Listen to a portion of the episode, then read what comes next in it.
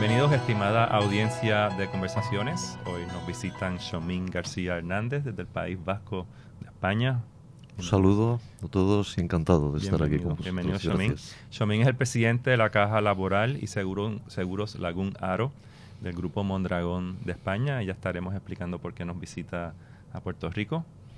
Y nos acompaña también Eddie Alicea Sáez, presidente de la Junta de Directores de la Asociación de Ejecutivos de Cooperativas de Puerto Rico. Buenos días y gracias por la oportunidad. Bienvenido, Eddie. Gracias.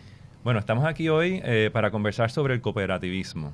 Y Puerto Rico sí tiene una tradición, larga tradición de cooperativas y cooperativismo acá en la isla.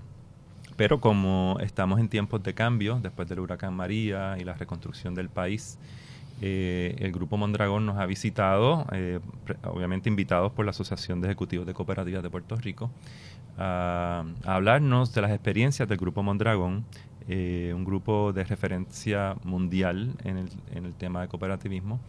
Y para ello pues le vamos a pedir a Shomin que nos dé una breve introducción del grupo y, y comenzamos la conversación. Adelante. Muy bien. Eh, bueno, el Grupo Mondragón, como bien has explicado, es un grupo cooperativo. Tal vez tiene una singularidad que es un grupo cooperativo donde sus cooperativas eh, son de trabajo asociado. ¿eh? Los trabajadores son los propietarios, los socios de, de las cooperativas. la realidad actual de Mondragón, 80.000 80 personas, 266 empresas mmm, implantados prácticamente en todo, en todo el mundo. Eh, realmente es el resultado de lo que hoy somos de, de, una experiencia de 60 años en una continua evolución, en una continua evolución. Tiene su origen en una situación social realmente dramática después de la Guerra Civil Española. Yo creo que en ese entorno es donde se va generando un modelo muy comprometido socialmente, que persigue la cohesión, la cohesión social.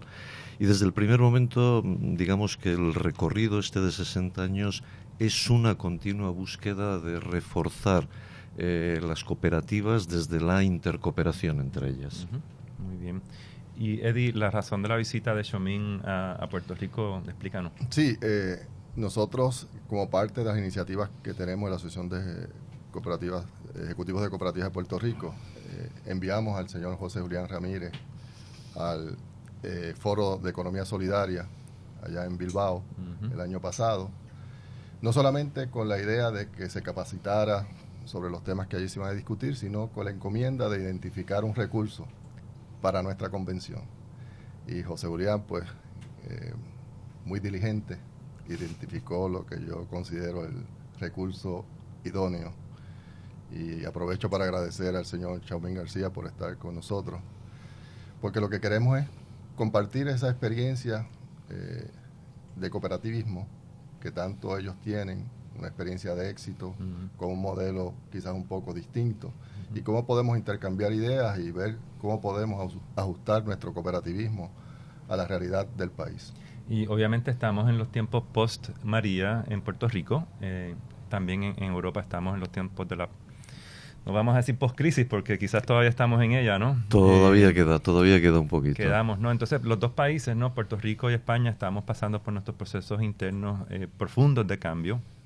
Y Eddie te quería preguntar, pues en este mundo post María en Puerto Rico, ¿qué rol deben jugar las cooperativas en la reconstrucción de, del país? Sí, mire, ya por alrededor de 100 años, eh, los cooperativistas lo hemos gritado, la solución es cooperativista.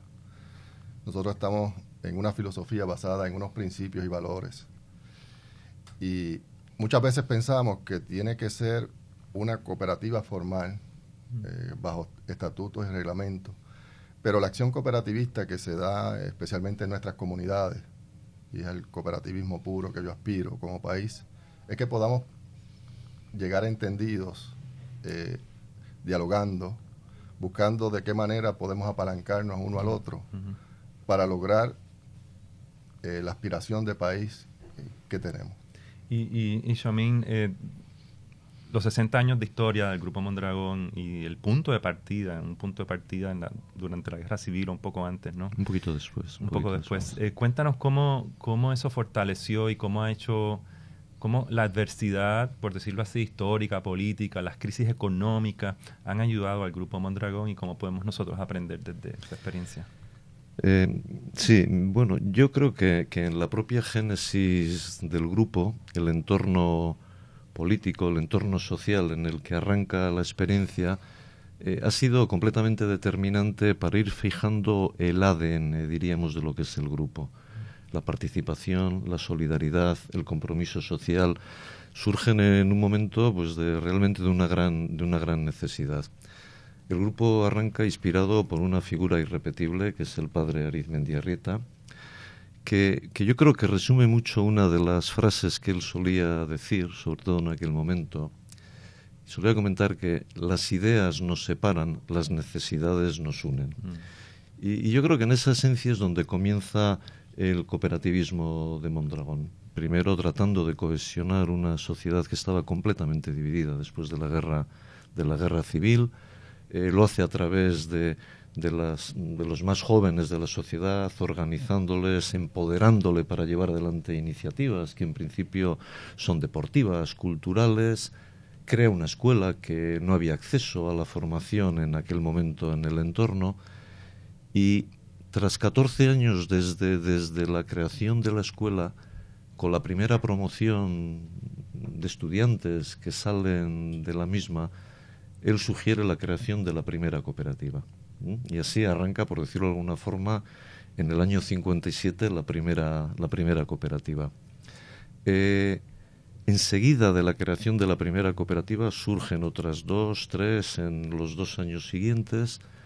Y yo creo que ahí la gran visión de, don José María, él solía comentar otra cosa que yo estoy de acuerdo con él, ¿eh? era, era un gran conocedor del alma humana y él temía que la cooperativa aislada si tiene éxito, se vuelva insolidaria y la cooperativa aislada, si fracasa, es un problema de difícil resolución para buscar, buscar apoyos. Y a raíz de estas, de estas premisas tan, tan básicas, decide poner en marcha la escalada, digamos, de alguna forma institucional. Y es cuando crea, a los dos años de la primera cooperativa, Caja Laboral. Mm. Caja Laboral, desde el principio de su existencia, yo creo que juega un papel determinante ya en el proceso que luego ha seguido de intercooperación.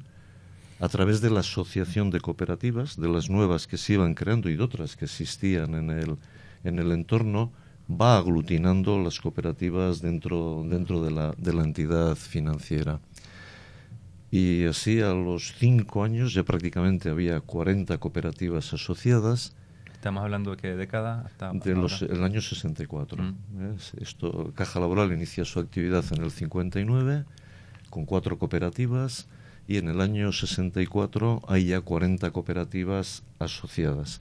Claro, la forma en que se incorporan las cooperativas a Caja Laboral, el que se incorpora tiene la ventaja de los recursos financieros y el asesoramiento que en aquel momento da Caja Laboral, pero a cambio tienen que tener unos criterios económicos muy transparentes, unos mismos principios económicos para evaluar, unos estatutos tipo y un mm. reparto de dividendos también estandarizado. 10% siempre va a la sociedad, a reforzar las instituciones culturales, sociales, y el 90 se capitaliza para ir trabajando el concepto de autofinanciación. Claro. ¿Mm? Y estamos hablando de la época de, Franco, ¿no? la dictadura de Franco. Correcto. ¿Cómo, la, adversidad política? Esto, esto, esto es, o sea, crear una cooperativa en esos tiempos de una dictadura eh, eh, tuvo que haber sido traumático, tuvo que haber sido... Mm, bueno, eh, a ver, todavía sigue siendo un misterio cómo consigue la ficha para crear la cooperativa.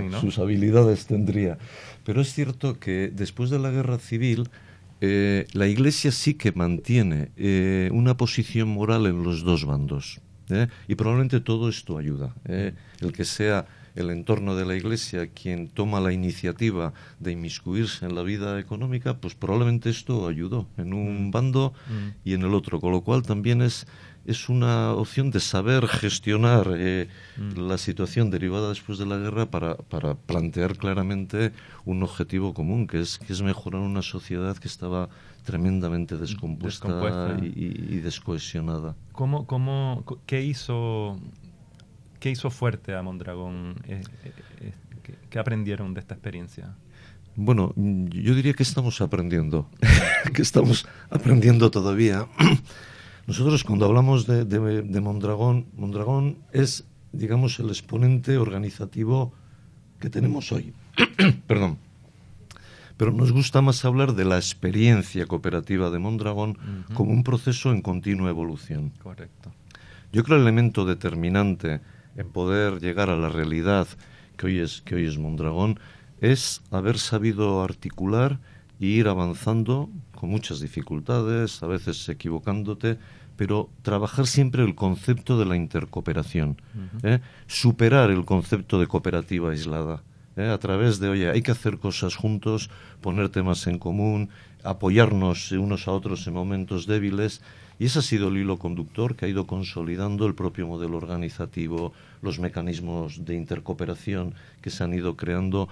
Y vamos, yo por lo menos estoy totalmente convencido de que si no hubiéramos puesto eso en marcha ya en el año 64 con el primer Mm. grupo, hoy no tendríamos ni de lejos la, lo que somos, seríamos cooperativas aisladas. Aisladas, sí. Y, y yo creo que es el gran, la gran palanca que nos ha traído hasta aquí ha sido ir habilitando y desarrollando el concepto de intercooperación. y obviamente abundaremos en el concepto de intercooperación. eh, y me interesaría, Edith, que le hablaras un poco a la audiencia sobre, primero, eh, brevemente la historia de las cooperativas en Puerto Rico, también tu versión de cómo tú ves esa historia. Es una historia similar, una Mm. historia similar. Muchas cooperativas surgen de, de los líderes en las iglesias. Y pues acá tenemos a, Mm. a Antulio Parrilla como Sí. uno de los líderes y que está cumpliendo 100 años eh, este año. Y verdaderamente es bien similar. Eh, Lo que sucede es que ellos han evolucionado en un corto tiempo más rápido que nosotros. Y el factor confianza Mm, es algo que necesitamos en este país. Mm. El yo confiar para unir recursos y, y eso como que es, nos, es complicado como país. Y es que nosotros, eh, yo le he dicho donde quiera que voy, el mayor problema que nosotros tenemos es que somos muy individualistas. Ese egoísmo. Y, y lo hacemos como padres, muchas veces sin querer, en una educación que le damos a nuestros hijos, lo llevamos a ser egoístas. Individualista. ¿no? individualistas y, y ese es el mayor problema que tenemos como país. Y el movimiento cooperativo ha tratado de romper un poco con eso pero nos hemos quedado como yo decía esta mañana en, en la radio cada quien en su trinchera eh, peleando su propia guerra. Mm, y no salimos al campo de batalla para reconocer que el enemigo es la inequidad, que el enemigo es la desigualdad, que el enemigo es la falta de valores y que son enemigos comunes mm. y ni siquiera nos hemos dado cuenta que somos del mismo ejército. Eh, en este mundo, pues, este Puerto Rico post, María, ¿no? ¿Cuáles son los retos que enfrenta el sector para insertarse? eh, y creo que en la línea que estabas hablando, y, y también, eh, sobre la intercooperación, eh, ¿cuáles son los retos que enfrentan, enfrenta el, sector en esa dirección? Bueno, tenemos que partir desde el punto de partida inicial, que es la falta de confianza. Mm, Eh, cuando uno mira el país desde arriba, vemos todo lo que tenemos. A nivel cooperativo solamente tenemos el banco cooperativo, cooperativas de seguro, fondo de inversión, instituto de cooperativismo, Es un ecosistema bien montado, ¿no? bien montado. Y, y lo que necesitamos es engranar. Mm, Y también como país, no necesariamente tienen que ser el modelo cooperativo. Eh, cómo eh, tu empresa puede hacer cosas con la mía, aunque estemos en sectores diferentes. Eh, desde la cooperativa Sagrada Familia es algo que hemos impulsado. Eh, tengo el proyecto Vive la Montaña. Esto es en, Coro- en Naranjito. en Naranjito, que allí pues integramos a servicios integrales de salud de la montaña, supermercados Econo y cooperativa Sagrada Familia. Y allí no hay un documento legal, allí no hay un reglamento, allí fue ejecutivos que nos sentamos, cuáles son tus necesidades, ah, yo necesito en una emergencia efectivo, cooperativa Sagrada Familia lo tiene. Mm. En una emergencia yo necesito que mis empleados tengan salud. Sí, tiene salud. En una emergencia hace falta alimento. Econo tiene los alimentos. O sea, en ese sentido, ¿por qué no replicamos esto a nivel de país? Buen punto, buen punto. Es un piloto, ¿no? Este es un, micro de- del tipo de relación que se puede lograr. ¿Hay alguna manera de que esta experiencia que la Sagrada Familia, la cooperativa, ha estado liderando se pueda escalar en, en el sector? ¿Eh, ¿Pueden experimentar con este concepto en otro lugar del...? Es a lo que aspiramos. eh, es la visión de futuro que tenemos, que es Mm. precisamente nuestro eslogan. Pero a nivel cooperativo se están haciendo cosas extraordinarias en diferentes rincones a través de toda la isla. Mm. Es cuestión de, de sentarnos a hablar. Mm. Es tan sencillo como ese paso inicial. Y, y olvidarnos de qué es lo que yo quiero, sino a qué es lo que aspiramos. Danos una idea eh, de, del tamaño del, del, del sector para nuestra audiencia que no está familiarizada. Sí, el sector cooperativo de ahorro y crédito es alrededor de 8 mil millones. Eh, tenemos alrededor De de, activos. Mm. eh, alrededor de 3 mil empleos directos.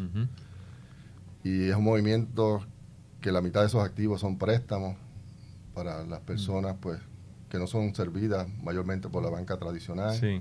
que es la persona eh, del campo, agricultor, eh, personas que aspiran a llevar a sus hijos a la universidad. Y e- ese es el mercado nuestro. ¿Cuántos años lleva, lleva el sector en Puerto Rico?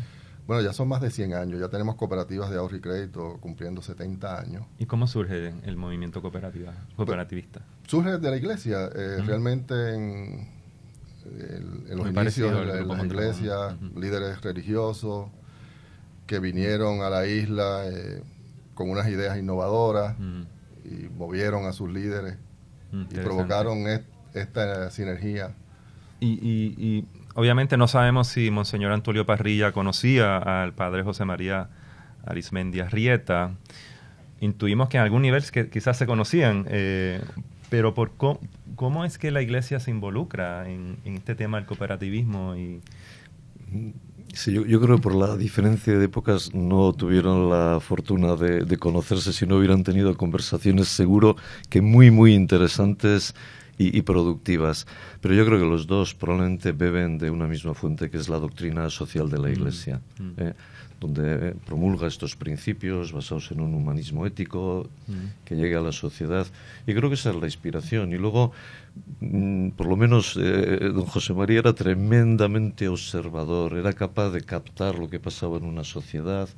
Sí. Y supongo que el, s- el padre Parrilla también, ¿no? Serían hombres muy involucrados en la sociedad y capaces de conducir las energías más allá de las ideas hacia lo que la, la sociedad realmente necesitaba en el día a día. Quiero pensar que fue, que fue algo así porque creo que es el gran acierto de ese pragmatismo dejar a de fu- alre- alrededor los accesorios y centrarse en lo que la sociedad realmente necesita en Mm. cada momento. que- y, y en España el movimiento cooperativista es más fuerte en el norte o, o ocurre en otros lugares? Eh, a ver, el, el- claro, el cooperativismo es muy amplio, es Mm. muy amplio. Eh, cooperativas de crédito en España está muy extendido por todos los territorios. En este momento hay unos 40, 40 cooperativas. Antes de la crisis había 90, pero ha habido por fusiones, se han ido fusionando. Eh, cooperativismo industrial, como el de Mondragón, con empresas compitiendo en una economía global, economía de mercado en todo el mundo, la realidad es que no. Que no. Y Eh, un modelo único, ¿no? Y no lo estamos viendo en otros, Sí. en otros países con este modelo de los propietarios, los socios trabajadores. ¿eh? Mm. Sí hay aquí otro tipo de cooperativas, más de, de agrupación de otras cooperativas, claro, pero, claro, pero el diverso. modelo es, es muy diverso. Muy diverso. Yo creo que eso es importante que la audiencia lo entienda también, que Sí. el cooperativismo es un movimiento.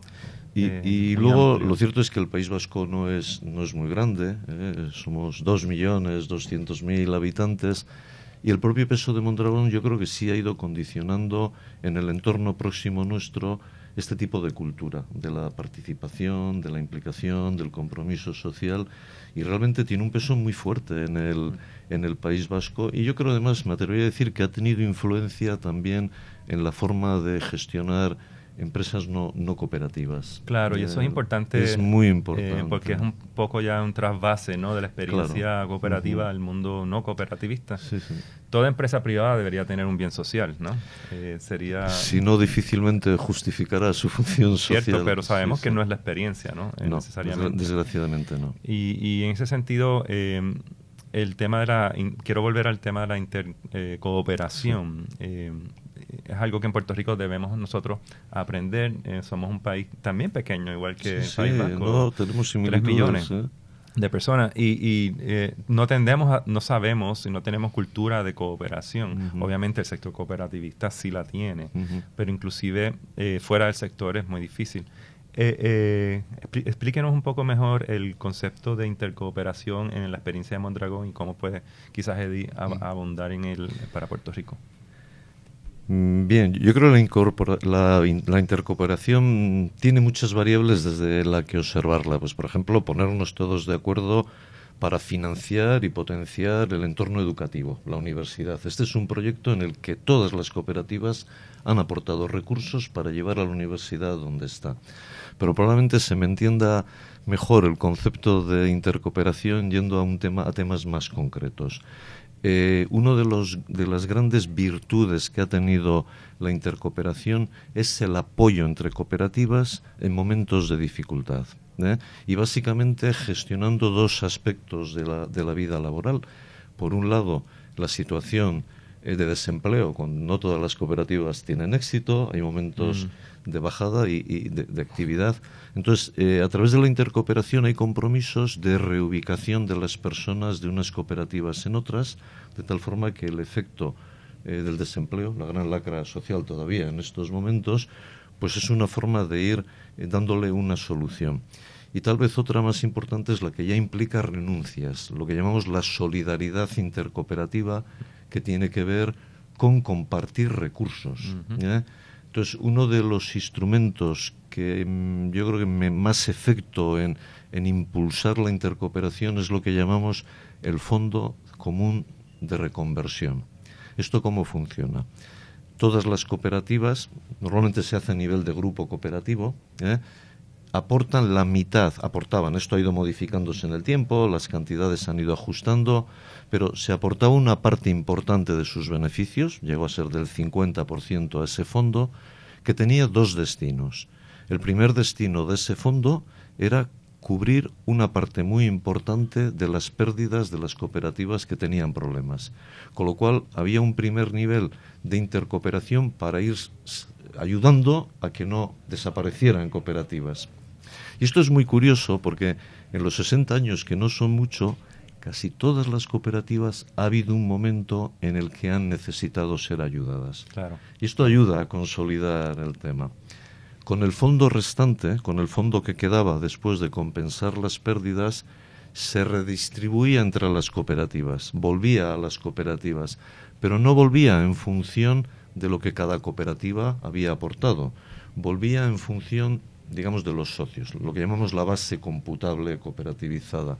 Y con este segundo flujo de reconversión se trataba de homogenizar más la solidaridad retributiva, mm, ¿eh? igualando dentro de los socios de las distintas cooperativas, pues la, digamos la, la, contribución económica que, que tenían que se capitalizaba, pero nominalmente en cada uno de los socios. muy bien. Y, y Eddie, obviamente tú, tú estás experimentando con un modelo en, en, en, Corozal, de la Sagrada Familia, eh, y estás aprendiendo de esa experiencia. A la misma vez, ¿qué has, ha podido, has podido aprender del, de la experiencia de Mondragón que se pueda trasladar al, sector cooperativista? Quizás puedes estar las dos experiencias, las dos son muy válidas, ¿no? Muy válidas. No, realmente yo estoy en una universidad de una semana. Eh, estoy como, uno diría, como una esponja, eh, tratando de obtener el máximo. No termino de hacerle preguntas y de cuestionarme.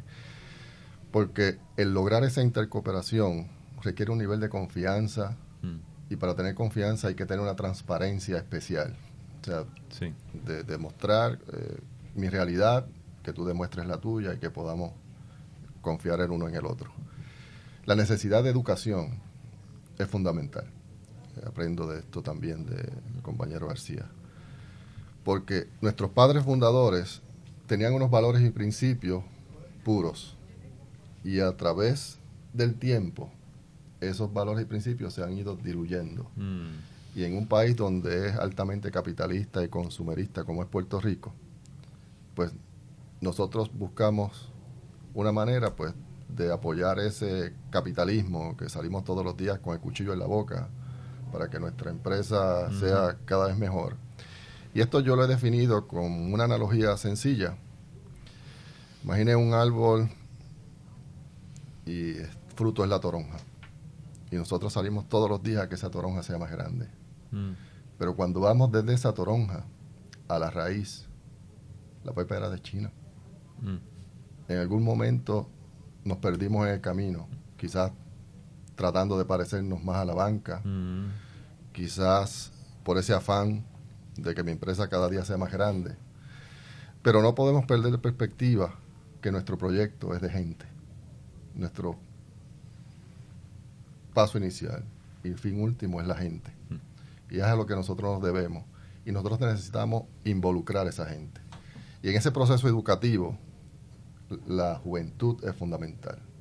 Nosotros necesitamos la revolución de la juventud, donde estos jóvenes comiencen a ocupar los espacios.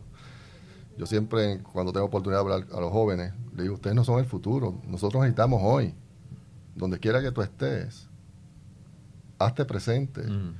Si hay una cooperativa, hazte socio de esa cooperativa y busca la manera de llegar a estar en un cuerpo directivo. Y es la manera que tú vas a cambiar lo que somos a lo que debemos ser en el futuro. Claro, y, conversábamos recientemente sobre el cooperativismo, cooperativismo de la comodidad eh, y ambos movimientos, ambas organizaciones, sectores, eh, todos pasamos por cambios y, pasamos de la etapa fundacional, de esa etapa donde esos valores se afincan, se afianzan, y pasamos a las etapas de evolución. Y es bien importante, algo que hemos aprendido con él, hay que ser competitivo. E, esto no es un mantengo corporativo, donde nosotros te vamos a dar la mesa servida. O sea, que hay que ir al campo a sembrar para poder cosechar para todos. ¿Y cómo, lo, cómo los jóvenes, en tu, en, tu experiencia como cooperativista, cómo tú los has podido integrar en tu, en tu gestión? Pues mire, nosotros tenemos un grupo de jóvenes eh, que los rescatamos a través de un proyecto de becas. Eh, y como parte de los requisitos para obtener la beca es que hay que, le llaman en otras empresas responsabilidad social, yo le llamo acción social. Por responsabilidad tenemos todo, pero es el accionar en la sociedad lo que necesitamos. Buen punto. Y estos jóvenes los vamos educando, pero en una educación participativa. Al joven no le gusta que yo le recite los principios del cooperativismo. El joven quiere vivir los principios del cooperativismo. Porque el cooperativismo es una filosofía que se vive. Eh, yo estudié cooperativismo en la universidad y tú me puedes preguntar los principios y quizás te puedo decir algunos, no todos, pero mi filosofía de vida está centrada en esos principios y valores cooperativos. Y es lo que nosotros tratamos de transmitir a estos jóvenes. Y ya por lo menos en Cooperativa Sagrada Familia, de esos jóvenes, tenemos una joven que es presidenta del comité de jóvenes y ya es directora en la junta de directores. O sea que es una joven que está proponiendo sus ideas, reclamando su espacio, y es el llamado que yo le hago a todos los jóvenes a lo largo y ancho del país. Y al sector cooperativista que le den paso a ellos. No le van a dar paso. Aquí tiene que ser como cuando uno juega baloncesto. uno tiene que dar codazos, empujar y acomodarse. Muy bien, muy bien. La experiencia en el Grupo Mondragón con los jóvenes, ¿cómo, ha sido? Pues la experiencia con los jóvenes en 60 años ha sido clave. De hecho, mm. eh, la mayoría de los cuadros, los técnicos que han, ido, han hecho falta para ir desarrollando este crecimiento continuo ha provenido de la universidad, de las mm. escuelas de formación de, nuestro entorno. Y bueno, yo la, experiencia me ha tocado, antes estuve en, el, en, el, en un grupo industrial promoviendo una cooperativa una cooperativa nueva que hubo que crearla con gente joven según salían de la universidad porque realmente eran tecnologías nuevas y bueno, afortunadamente me siento muy orgulloso de haber trabajado con toda esta gente joven. Eh, hoy ha sido un éxito y es una empresa multinacional con más de 1.600 empleados en el ámbito de la tecnología. Eh, ¿Y, cuál ha sido la clave? Yo creo que, que, la gente joven vive en una época distinta a la de los fundadores, mm. eh, tiene otros hábitos, otra forma de divertirse, pero a mí lo que me han demostrado es que son capaces de comprometerse como el que más, pelear cuando se les pone un proyecto de mm. reto interesante y desde luego pues, pues ha sido fundamental. Por lo tanto, eh, esta experiencia personal con los jóvenes y creo, creo que se repite en el resto de cooperativas clave. Y creo que ayer lo comentábamos mm. cuando estábamos. Hay otro motivo mucho más importante todavía para contar con los jóvenes, implicarles en el desarrollo económico, y es simplemente tenemos alternativa. No tenemos alternativa. Tienen que, empezar a construirse su futuro, tienen que ser partícipes activos del futuro. Muy bien. Y, y obviamente el crecimiento futuro nuestro como sociedad, tanto en, en España, en Puerto Rico, en otros países que, que queremos desarrollar una base de, desarrollo humano sólida, ética. Eh, las coordenadas siempre han estado en el movimiento cooperativista y yo creo que para Puerto Rico ahí es que están eh, hacia el futuro, ¿no? Así que de eso se trata, conversaciones. Eh, quiero darle las gracias a Xiomín. Un verdadero placer estar con todos ustedes. Tenerlo de acá en Puerto Rico. Tiene su casa. Somos un país eh, muy amable que recibimos con los brazos abiertos. Lo estoy comprobando esta semana y estoy encantado con la hospitalidad del pueblo puertorriqueño con los que me está tocando convivir y la verdad una experiencia muy muy interesante y tengo que decir que me siento muy identificado con las personas que están trabajando por el movimiento cooperativo, que creo que es muy buena gente, muy implicados y hay que apoyarles. La sociedad tiene que apoyar, que es una causa muy noble y muy interesante para el, para el país. Muy bien, gracias Xiomín y Eddie, gracias por estar con nosotros. Gracias, gracias. Eh, yo aproveché a Xiomín para invitarlo a que invierta en el país. Bueno, aquí tenemos excelente ingenieros, excelente. juventud que se está desarrollando con unas capacidades extraordinarias y Puerto Rico es un lugar para mirar. Muy interesante. muchas gracias por, recibirnos y un gusto de ver que a futuro podamos hacer cosas juntos. Cómo no, cómo no, Eddie. Muchísimas gracias, estimada audiencia. Hasta la próxima en Conversaciones.